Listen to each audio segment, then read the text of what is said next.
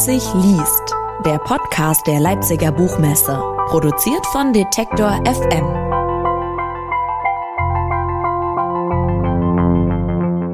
Hallo und herzlich willkommen zu dieser Ausgabe des Leipzig liest Podcast. Mein Name ist Claudius Niesen und ich freue mich, dass wir Ihnen im Rahmen dieses Podcasts nun alle 14 Tage mit Gesprächen, Lesungen und Interviews die Zeit bis zur nächsten Ausgabe der Leipziger Buchmesse im März 2022 verkürzen dürfen. In der heutigen Folge hören Sie ein Gespräch, das ich mit Hengame Jacobi Farah geführt habe.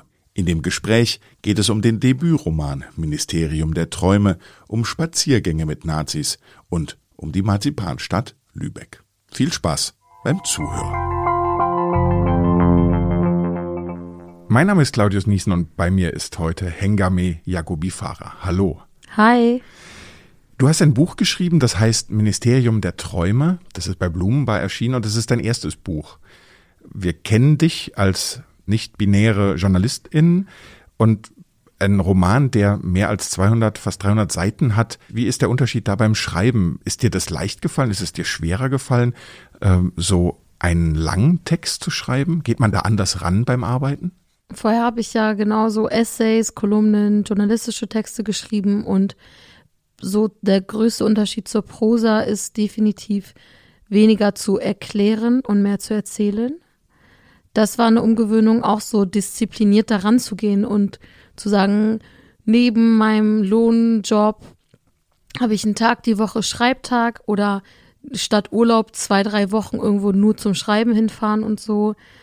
Und auch wenn ich frustriert bin und irgendwie den Text komplett scheiße finde, nicht das ganze Projekt abzubrechen, sondern dran zu bleiben und es besser zu machen. Also es braucht da so sehr viel Hartnäckigkeit auf jeden Fall und auch so ein sich reinfinden. Also ich habe den bestimmt so viermal umgeschrieben und super vieles auch rausgeschmissen und so. Ist dir das schwer gefallen, also gerade das Rausschmeißen, wenn man so lange an etwas arbeitet, so lange mit einem Text unterwegs ist, dann auch wieder sich von Teilen zu verabschieden? Mal so, mal so. Also bei manchen Teilen war ich so, okay, bye. Und bei anderen fiel es mir schwer. Und wiederum andere waren so, dass zum Beispiel mein Agent dafür war, dass wir sie rausschmeißen. Und ich meinte so, nein, ich liebe diese Teile. Und dann war so, okay, then make it make sense. So, dann musst du irgendwas, einen Grund finden, warum es diese Teile braucht. Du beschäftigst dich ja mit Themen, die, glaube ich, die meisten Menschen als sehr unangenehm oder als sehr schwierig empfinden. Rassismus, strukturelle Gewalt, sexualisierte Gewalt. Du ziehst so viel Stress und so viel Ärger auf dich als Person und du stehst für so viel mehr als nur für dich als Person. Ist das nicht oft auch eine unglaubliche Last? Auf jeden Fall. Vor allem habe ich mir auch nicht so ausgesucht, dass ich irgendwie, also es ist so, ich spreche für niemand anderen als für mich selbst. Egal um welches Thema es geht. Gleichzeitig gibt es viele Leute, die auf mich irgendwie so eine Sprecherinnenposition für eine ganze Community oder so rauf projizieren.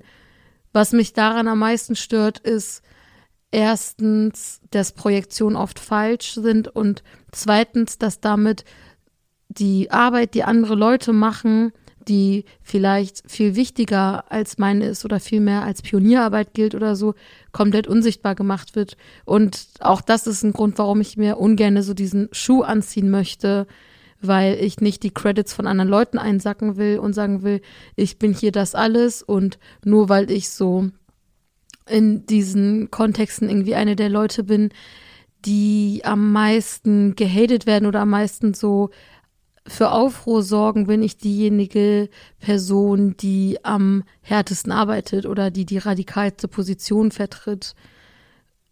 Irgendwas scheint so in den Leuten da zu sein, dass sie so ein bisschen obsessive irgendwie so mit dem, was ich sage, umgehen, auch wenn es oft gar nicht so Sachen sind, die neu sind oder die den radikalsten Ausdruck haben oder so. Aber ich verbinde ja auch viele verschiedene Themen oder so biete viel Projektionsfläche, die es dann leichter macht, sich von mir abzugrenzen, als wenn es so wäre, dass ich jetzt zum Beispiel feministisch wäre, aber nicht antirassistisch. Oder wenn ich was gegen Rassismus sagen würde, aber nie gegen Antisemitismus. Oder wenn ich keinen äh, kapitalismuskritischen Take hätte zu ja, Themen wie Diversity und Inclusion oder so.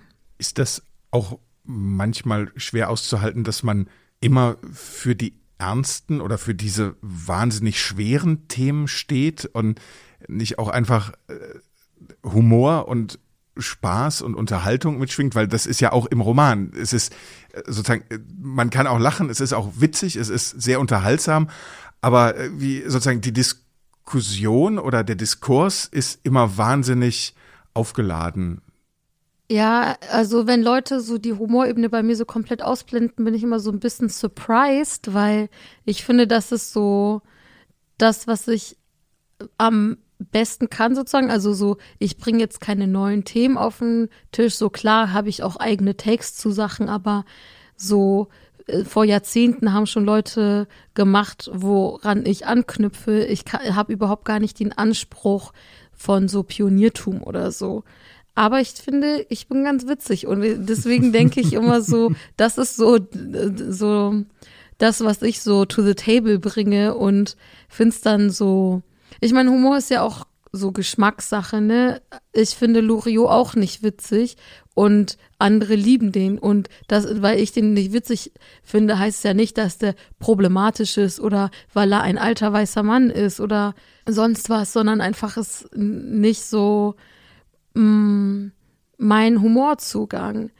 Und ich meine, ich arbeite ja auch viel mit so popkulturellen Referenzen oder Referenzen, die irgendwie so auf so aktivistische Diskurse und Termini anspielen mm, oder auf Mode und da ist es natürlich so, dass auch nicht jede Person alles checkt. Also wenn du nicht weißt, was woke bedeutet zum Beispiel, dann wirst du so Witze über so Wokeness oder Referenzen dazu verstehen. Ist das auch ein Grund, dieses Verstehen oder auch nicht verstehen, beziehungsweise nicht kennen, dass diese Auseinandersetzung oder der, dieses Feindbild, was du ja anscheinend auch für viele darstellst, dass sich das so gut aufladen lässt, weil einfach vielen ja fast schon die Erklärung fehlt, worüber da eigentlich gesprochen wird?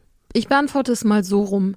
Ich habe recht oft das Feedback bekommen, dass Leute, die meinen Roman lesen und mochten, meine Kolumnen kannten und nicht mochten, durch den Roman einen besseren Zugang zu den Kolumnen finden und jetzt zum Beispiel mehr verstehen können, warum ich so wütend bin oder so.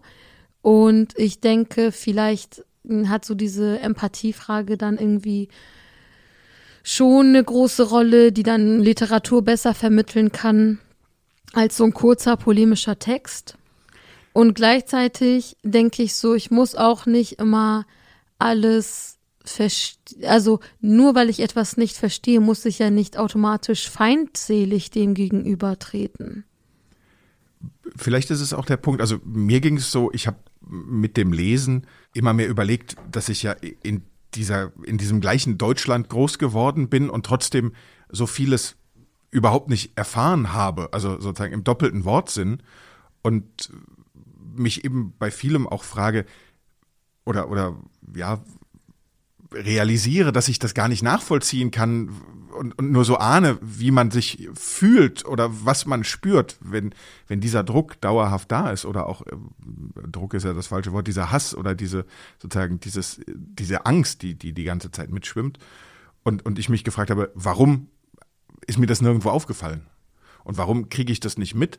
Und automatisch fühle ich mich natürlich da auch ertappt und ein Stück weit schuldig. Und vielleicht funktioniert es aber da in der Literatur besser, weil ich kann es lesen, ich kann es antizipieren, ich kann mich auch damit identifizieren und, und habe im Prinzip sozusagen diese empathische Brücke, die sich aufbaut. Und im Gegenzug aber ist es vielleicht manchmal in, in, in journalistischeren Texten so, äh, dass man sich sehr viel schneller äh, schuldig oder angeklagt fühlt und dann gibt es direkt so eine Reflexsituation, dass man so zurückzuckt oder auch sagt, oh. Mhm. Ich meine, gerade auf sozialen Medien oder so ist ja der Umgang mit journalistischen Stücken häufig so, dass erstmal nur eine Überschrift von irgendwas gelesen wird oder ein aus dem Kontext gezogenes Zitat, was dann so die komplette Haltung zu einem Text, den man eigentlich nicht gelesen hat, so bringt. Oder ich kenne einen Text von jemandem, aber nicht so deren ganzes Werk und sozusagen kann nicht einordnen, wo das herkommt oder was der Humorzugang oder so ist.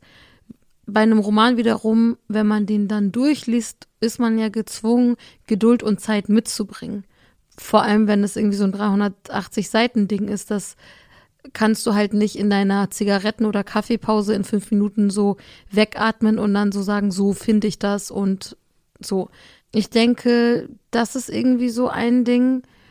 Und ich meine, dieses so Sachen erfahren oder mitbekommen oder so, ich würde zum Beispiel auch gar nicht auf so eine Identitätsfrage runterbrechen wollen, weil es gibt ja auch auf der einen Seite Leute, die Rassismus erfahren und sozusagen Targets sind von rechten Terror, von Rassismus oder von Antisemitismus, die dennoch nicht politisch sind oder nicht sagen können, was jetzt genau der NSU eigentlich war oder nur so bruchteilhaft oder so, weil sie zum Beispiel keine deutschen Nachrichten konsumieren oder so.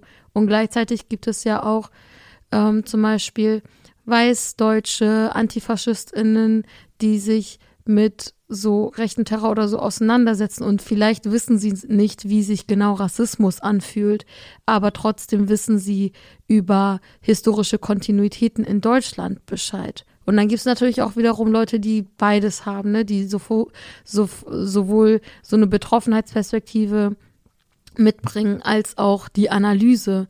So, das Ding ist so, bei erstere Gruppe kann sich nicht entscheiden, ob sie sich mit dem Thema auseinandersetzen will oder nicht, wenn es sie in dem Moment dann doch betrifft. Also so die ermordeten, die vom NSU ermordeten Menschen waren ja jetzt nicht stadtbekannte AntifaschistInnen und wurden wegen ihrer Haltung ermordet, sondern aus rassistischen Motiven. Und ähm, sie müssen sich quasi nie so mit Faschismus in Theorie auseinandersetzen und sich dann entscheiden, juckt mich das oder nicht. Es hat sie halt getroffen und so ihre ganzen Angehörigen traumatisiert und so Teile eines ganzen Landes. Und ich denke, es ist letzten Endes so eine Frage darüber, welche Gesellschaft wir haben wollen und was man für eine Utopie hat. Und um sich da so ein klares Bild machen zu können, ist es halt auch wichtig, sich mit Dingen auseinanderzusetzen. Und am besten halt so ganzheitlich wie möglich, um so alle Zusammenhänge so zu verstehen. Das bedeutet nicht, dass Leute, die sich nicht 300 Seiten Theorie die Woche geben, nicht mitreden sollen zu einem Thema oder so.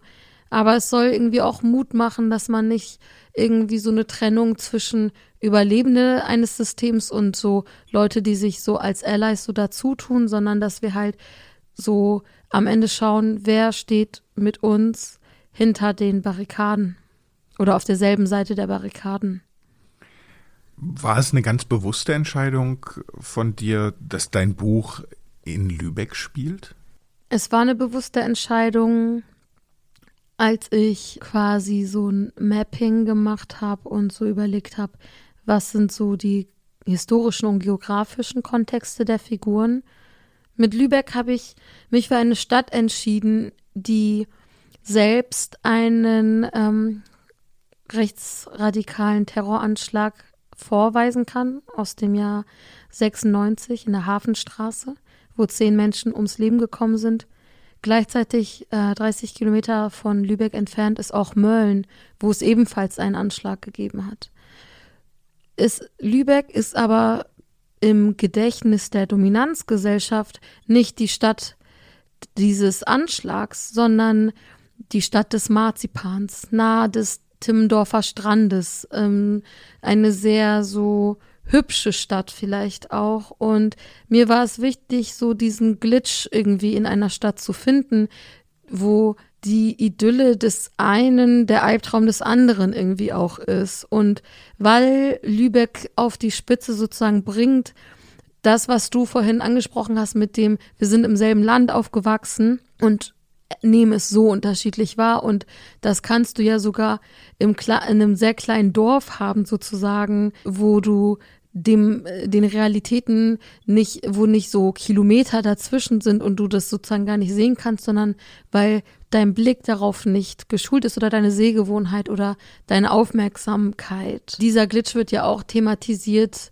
wenn Nas später zurückgeht nach Lübeck und so darüber spricht oder nachdenkt, dass das Schlimmste für sie ist, dass es gefühlt so Welten sind, die zwischen ihr stehen und anderen Leuten, vielleicht weiße Leute, nicht politische Leute oder eher konservative Leute, die in der gleichen Stadt wie sie aufgewachsen sind, aber so alles so komplett anders wahrnehmen und für die das Ganze nicht irgendwie der Ort ist, wo man so schnell es geht weg von will, sondern wo man plant, über Generationen sich so zu setteln.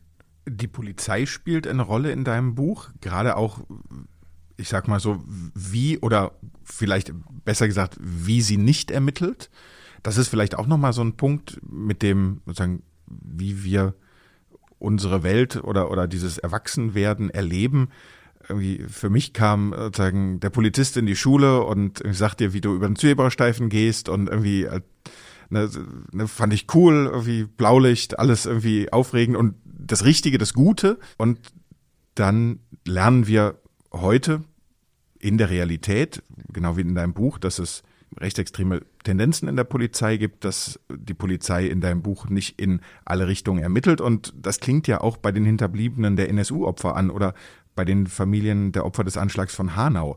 Und da habe ich mich gefragt, ein Stück weit, das ist jetzt natürlich auch, da sagen jetzt sicherlich auch viele, uh, das, das schwerer Vergleich, aber Polizeien in, wenn, wenn, wenn man in Ländern lebt, wo man sich auf eine Polizei nicht verlassen kann und damit meint man ja meistens irgendwie sozusagen Länder, denen man den Status Bananenrepublik oder so zuschreibt mhm. oder irgendwie äh, so nach dem Motto, du musst irgendwie noch Geld in den Pass legen oder irgendwas, also ne, mhm. du, du weißt nicht, es ist, niemand sorgt für Recht, Ordnung, Gerechtigkeit, was immer das auch ist. Das war für mich eigentlich so ein Punkt, wo ich sagen würde, nein, das das, das geht doch nicht in Deutschland. Und es geht eben doch in Deutschland.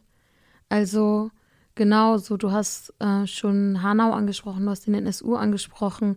Ich würde gerne Halle noch mit ins Spiel bringen. Da hat man ja auch bei den Prozessen gesehen, wie wenig inhaltliche Auseinandersetzung es mit Antisemitismus und Rassismus in der Justiz auch gibt. So Deutschland, das Land, das sich so damit brüstet, sich so krass mit Antisemitismus auseinanderzusetzen, hat am Ende mal wieder versagt darin, äh, Jüdinnen und Juden zu schützen. Und so die Abgründe werden dann nochmal sichtbarer, wenn du dann in diesem Gerichtsprozess siehst, äh, wie wenig da eine Sensibilität herrscht und so wie krass irgendwie so diese Einzeltätertheorie so aufrecht erhalten wird. Gleichzeitig, also so klar, wenn man so realisiert, nicht jede Person in Deutschland erfährt den gleichen Schutz. Das klingt dann erstmal so krass. Eigentlich leben wir in einem Rechtsstaat, in einer Demokratie so im Grundgesetz ist doch eigentlich verankert, dass wir alle gleich behandelt werden sollten. Gleichzeitig finde ich es super wichtig, dass wir uns die Geschichte der Polizei anschauen und auch gucken, warum sie in erster Linie in der Form, wie sie jetzt existiert, so geschaffen wurde. Und da ging es halt ganz klar um den Schutz von Eigentum und sozusagen das, was wir heute Racial Profiling nennen, war schon damals so eine der äh, Hauptaufgaben. Deswegen diese Institution ist an sich rassistisch. Also sie wurde äh, erschaffen, auch um rassistische Strukturen aufrechtzuerhalten um Kapitalismus aufrechtzuerhalten, beziehungsweise eben Eigentum zu schutz, schützen. Und man kriegt schnell so ein romantisierendes Bild der Polizei, wenn man so Tatort oder Krimis und so schaut und die so jeden Tag so einen heftigen Fall lösen. Aber ich meine, so im Alltag sind es ja oft so Eigentumsdelikte, geklaute Fahrräder, Einbrüche und so weiter oder irgendwie so Verkehrssachen oder so. Und so die Polizei ist jetzt nicht so diese heftige FBI, die so, so alles so flitzt und so die, die krassen Zusammenhänge peilt. Wenn es dann auch noch so diesen Korpsgeist gibt, der innerhalb der eigenen Strukturen dafür sorgt, dass so rechtsradikale Gruppierungen oder äh, so gar nicht so aufgeklärt werden können oder äh, so entfernt werden können, dann natürlich, also wird sie auch nicht einen so objektiven Blick sozusagen auf Dinge haben. Es gibt ja auch Fälle, wo man zum Beispiel wie bei den rechten Anschlägen in Berlin-Neukölln sieht, dass es sogar Kooperationen gab oder sozusagen so, dass es so in der Staatsanwaltschaft und der Polizei Leute gab, die die Täter gedeckt haben, mit Infos versorgt haben und sozusagen nicht nur nicht richtig ermittelt haben, sondern sie geschützt haben. Wenn wir jetzt über Korpsgeist sprechen oder eben auch diese rechten Strukturen, wie du sie beschreibst in der Polizei und dann eben immer über die Polizei allgemein reden, fallen natürlich auch sozusagen die PolizistInnen äh, damit rein, die vielleicht nicht so denken oder so handeln, wie wir das jetzt beschreiben. Sprich, wir, wir, die fallen sozusagen durchs Raster. Gibt es für dich auch, ja, wie sage ich das, positive Assoziationen mit Polizei oder hattest du auch gute Erfahrungen mit PolizistInnen? Also, wenn ich so ganz tief in meinem Kopf grabe, dann fällt mir ein, dass einmal, als ich zehn war und mein Fahrradlicht kaputt war, der Dorfpolizist ein Auge zugedrückt hat und ich nicht zehn Euro Strafe bezahlen musste. Aber das in Relation mit den schlechten Dingen ist halt so billig. Also, ja.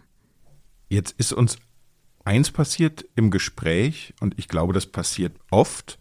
Wir reden über Themen, über sehr, sehr wichtige Themen. Wir wollen aber eigentlich auch über dein Buch reden. Ärgert dich das oder, oder war dir das schon bewusst oder hast du es geahnt, dass sozusagen, wenn du ein Buch schreibst, dass es dann trotzdem oft um, um Themen geht, die mit deiner Person verbunden werden und vielleicht weniger um das Künstlerische, das Literarische, was dir ja auch am Herzen liegt. Sonst hättest du die Form nicht gewählt.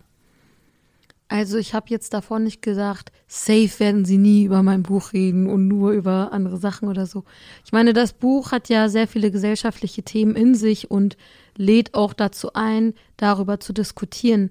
Gleichzeitig, ja, es nervt mich, dass dann mehr auf meine Person geschaut wird als auf das, was ich arbeite, weil ich so das Gefühl habe, dass da, damit machen Leute es sich einfach. Also dann musst du das Buch halt auch nicht lesen, sondern kannst dir einfach den Wikipedia-Eintrag zu mir durchlesen oder so paar Artikel, die in der Bild oder so erschienen sind. Und dann hast du schon so dein Take gebildet, ohne überhaupt mal zu hören, was ich eigentlich so schreibe oder mache. Ich denke, also genau, ich spreche gerne auch so über die künstlerischen oder so ebenso literarischen Aspekte des Buchs. Denn es ist ja ganz bewusst die Entscheidung, kein Sachbuch zu schreiben. Auf jeden Fall. Also ich hatte tatsächlich auch von einem Verlag die Anfrage bekommen, so um die Zeit, wo ich mit dem Roman richtig angefangen habe zu schreiben. Also die Idee hatte ich schon zwei Jahre davor, aber wo ich dann wirklich gesagt habe, ich mache das jetzt. Äh, da gab es die Frage, ob ich mir nicht vorstellen kann, so ein äh, populäres Sachbuch sozusagen zu schreiben, so wie es gerade so sehr beliebt ist, wo ich so aus meinem Leben erzähle und anhand dieser Themen so gesellschaftspolitische Dinge erkläre. Und ich habe da abgesagt, weil ich nicht so viel Interesse daran habe, so viel von meinem Leben zu erzählen. So, ich verurteile gar nicht Leute, die das machen, ne? Ist ja einfach so eine Personality-Frage, glaube ich auch. Die in einen macht Spaß und die machen es auch super und die anderen wollen so was anderes machen. Und ich dachte so, wenn ich jetzt aufschreiben soll, was ich alles im Leben erlebt habe, erklärbar machen, irgendwie die Komplexität herunterbrechen oder sogar verkürzen und dann auch noch die Belege dazu raussuchen, das klingt halt gar nicht nach irgendwas, was bockt. Ich will lieber eine Challenge, wo ich auch was lerne. Und wenn es so ein Roman ist, der halt mir sehr, sehr, sehr viele Selbstzweifel auch im Prozess gebracht hat, wo ich halt ständig dachte, dass das Schrott, wer will das lesen, wen juckt das und so. Trotzdem bin ich super froh drum, dass ich diesen Prozess durchgemacht habe, weil ich glaube, wenn wir uns nur Sachen, also gerade so aus einer künstlerischen Perspektive, wenn wir uns nur so Themen widmen, die uns leicht fallen, und die uns das Gefühl geben, dass man beim Prozess die ganze Zeit so, ja, mh, genau so.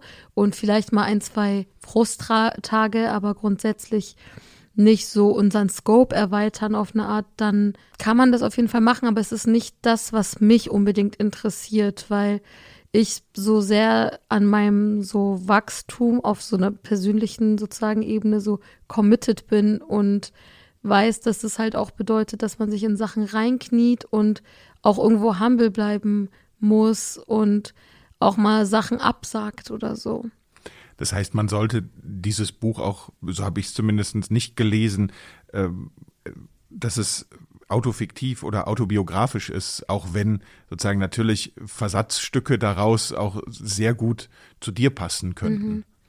Es ist überhaupt nicht autofiktiv. Also viele Leute denken, weil die Protagonistin, so wie ich, queer ist, einen iranischen Background hat und in Berlin lebt, dass wir so die gleiche Person sein müssen.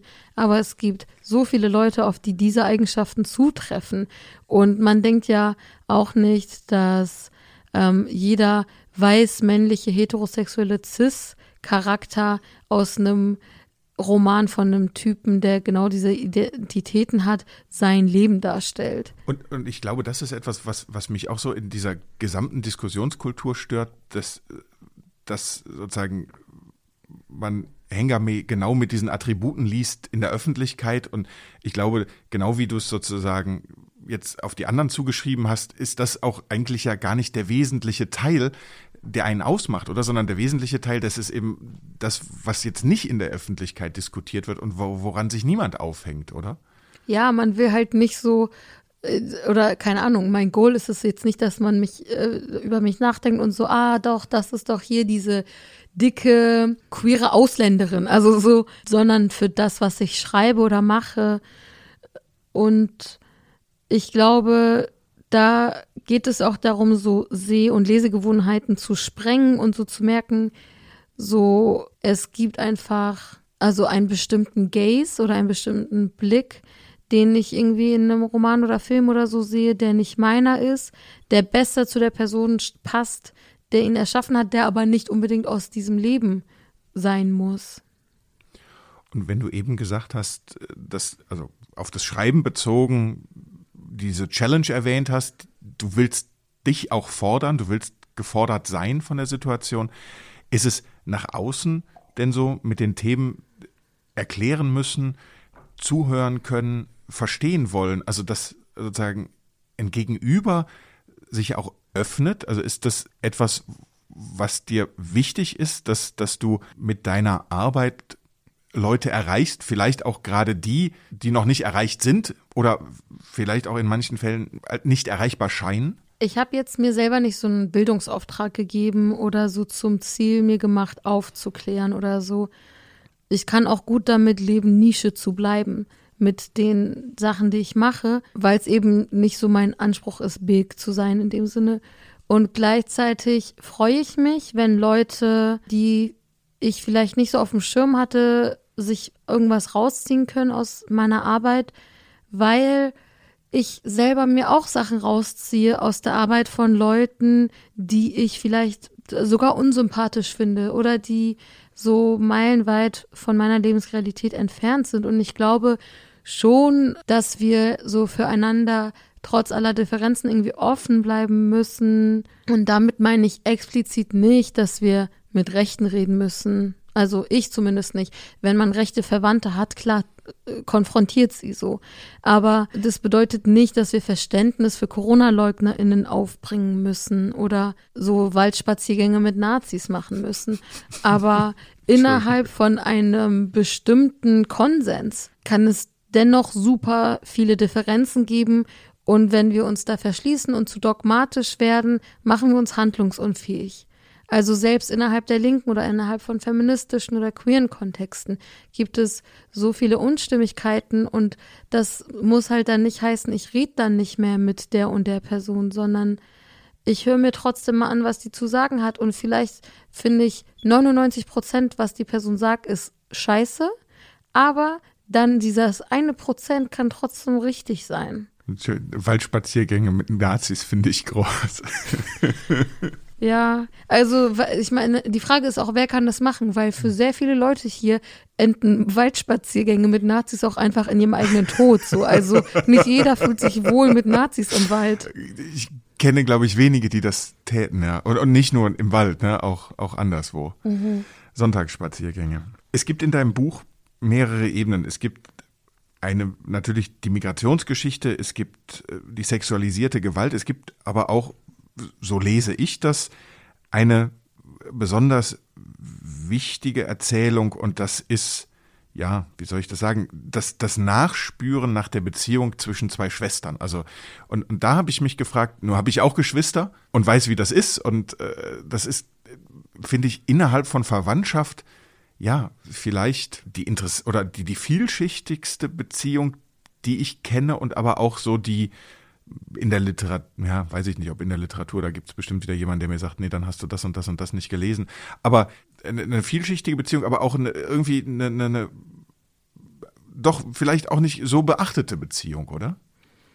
Sie könnte definitiv mehr beachtet sein. Zwei Bücher will ich aber auf jeden Fall nennen, die irgendwie das auch tun und interessanterweise auch aus einer Perspektive sind, die queer sind und die nicht weiß sind. Das eine ist letztes Jahr erschienen, 1000 Serpentin Angst von Olivia Wenzel.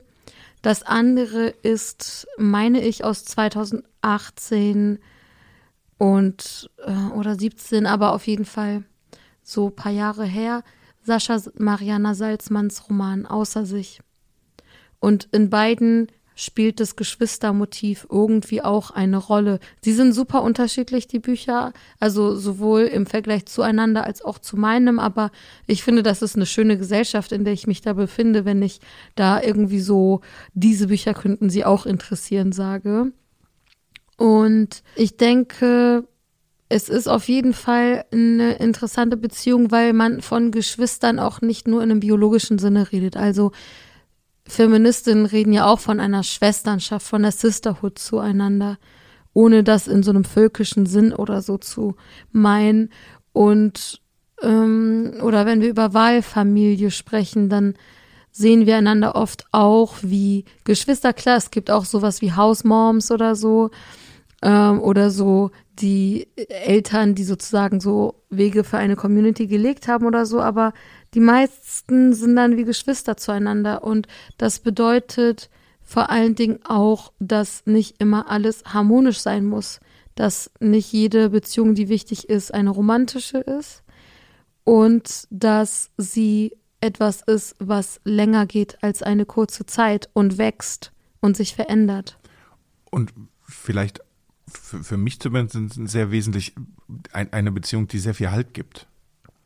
Je nachdem. Also es gibt ja auch Geschwister, die überhaupt nicht mehr miteinander reden und gleichzeitig gibt es Geschwister, die wie beste Freundinnen füreinander sind. Genau, aber so wie du es eben auch bezogen hast auf, auf, auf Sisterhood, mhm. da wäre es ja dann doch auch eben, ja, eine Verbundenheit. Mhm. Und, und damit doch auch wieder Sicherheit, weil, weil man etwas teilen kann und, und vielleicht auch damit sozusagen gegen, gegen Widrigkeiten oder sozusagen gegen ein Außen, ja, sozusagen stärker agieren kann auch. Ja, vor allem, glaube ich, haben, hat man da an Geschwister auch eine höhere Erwartung vielleicht. Also so ein Verrat unter Geschwistern wiegt viel mehr als unter ArbeitskollegInnen oder in Liebesbeziehungen. Also wenn da jemanden wen betrügt, ist es zwar schmerzhaft, aber nichts Ungewohntes oder nichts extrem Unübliches. Und gleichzeitig, wenn es innerhalb von so Geschwisterschaften so den ähm, Verrat gibt, dann ist das immer schon so krass. Wie konntest du nur? Sagt Hengame Jacobi Farah hier im Podcast der Leipziger Buchmesse im Podcast von Leipzig liest. Und ich sage vielen, vielen Dank für das Gespräch. Vielen Dank dir. Und das war's an dieser Stelle schon wieder von uns. Die nächste Episode des Leipzig liest Podcast gibt es bereits in zwei Wochen und die finden Sie natürlich überall dort, wo es Podcasts gibt. Mein Name ist Claudius Niesen und ich freue mich, wenn Sie bei der nächsten Ausgabe wieder mit dabei sind. Also, tschüss und bis zum nächsten Mal. Leipzig liest, der Podcast der Leipziger Buchmesse. Produziert von Detektor FM.